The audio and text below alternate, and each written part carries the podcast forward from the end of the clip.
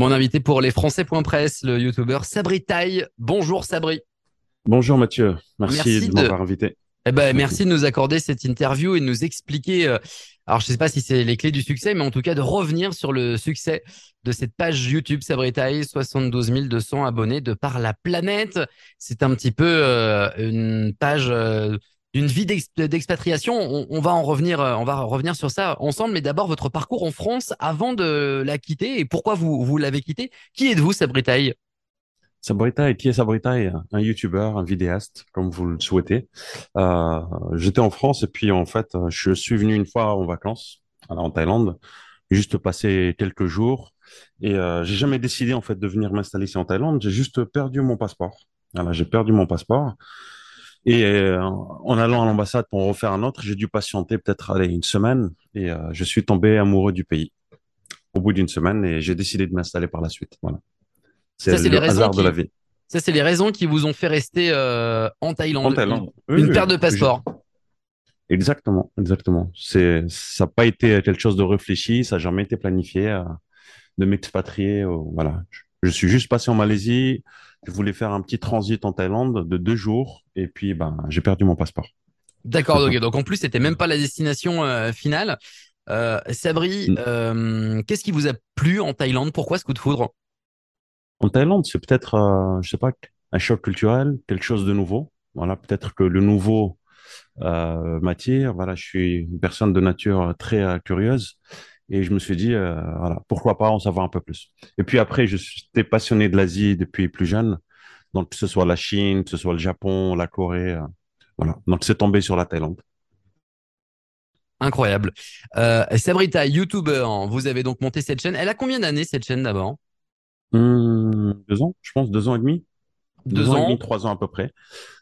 c'est ça, deux ans et demi à peu près. J'ai commencé à poster il y a deux ans et demi, trois ans, trois ans près de 75 000 euh, abonnés, des vidéos qui mmh. cartonnent.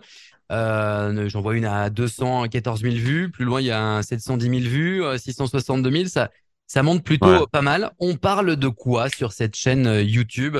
Euh, Quel est un petit peu le, le cœur de cette chaîne? C'est selon vos, vos humeurs, Sabritaille, ou alors c'est réfléchi? Non, non, non. C'est voilà, c'est on va dire, on va dire, ça parle d'expatriation dans le sens général, mais plus particulièrement des relations humaines. Voilà, c'est ça qui m'intéresse. C'est pas de montrer des lieux, c'est pas de faire du vlog, mais d'expliquer un petit peu les relations humaines, qu'est-ce qui pousse les gens à faire tel ou tel choix, de tout abandonner en France et de s'installer en Asie, en Thaïlande?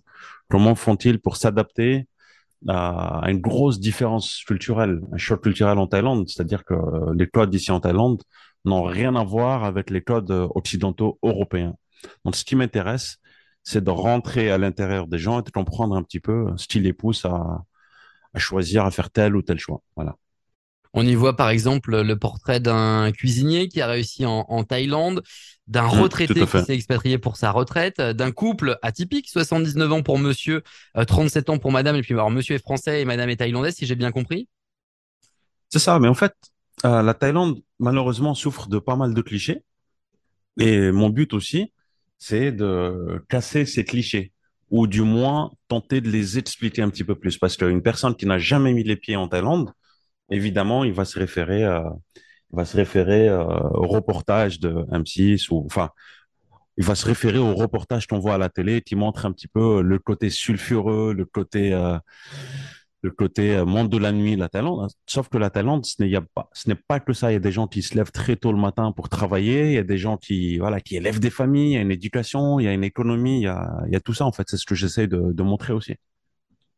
Euh, peut-être un décodeur sociétal finalement, euh, cette chaîne YouTube, aurait taille.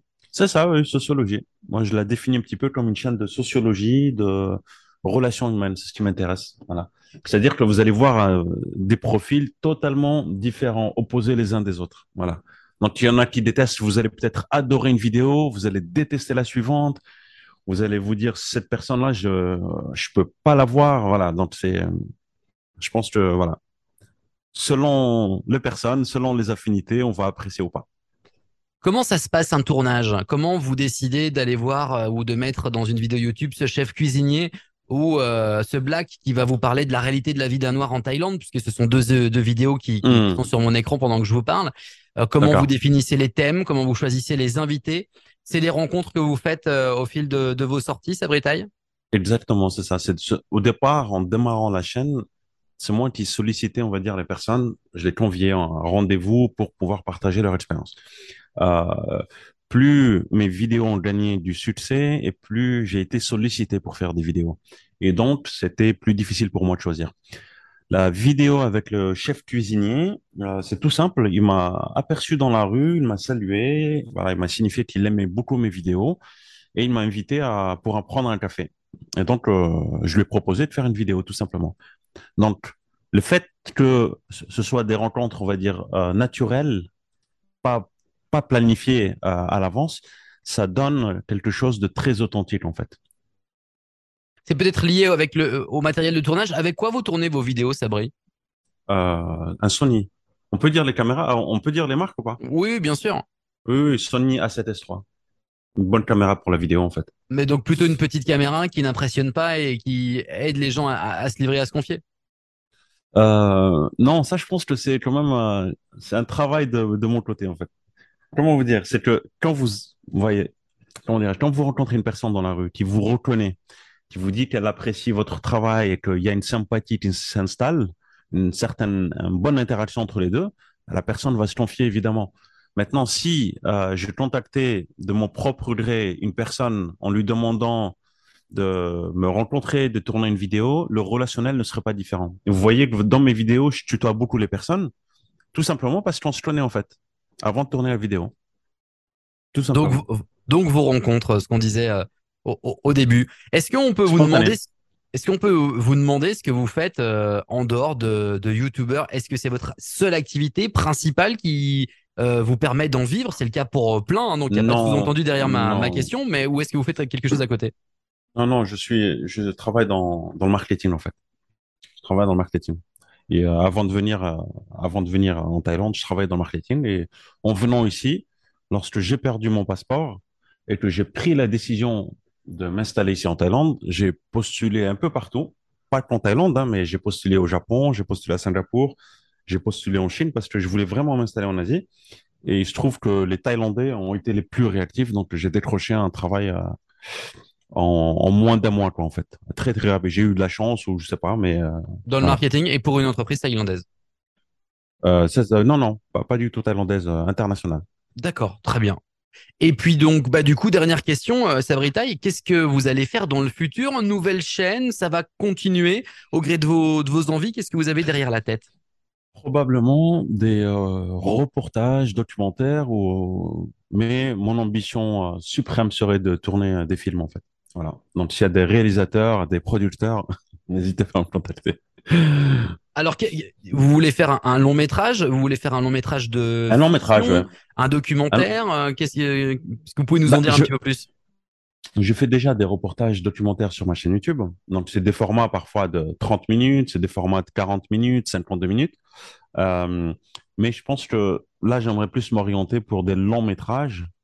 Euh, voilà, raconter des histoires, qui voilà, tourner un film en Thaïlande et expliquer un petit peu plus cette culture euh, qu'on connaît vraiment mal parce que quand on regarde les reportages à la télévision française ou euh, télévision suisse ou belge, on voit que le côté sulfureux et honnêtement, ça ne donne pas envie de venir euh, en Thaïlande et ça rend pas du tout service à la Thaïlande.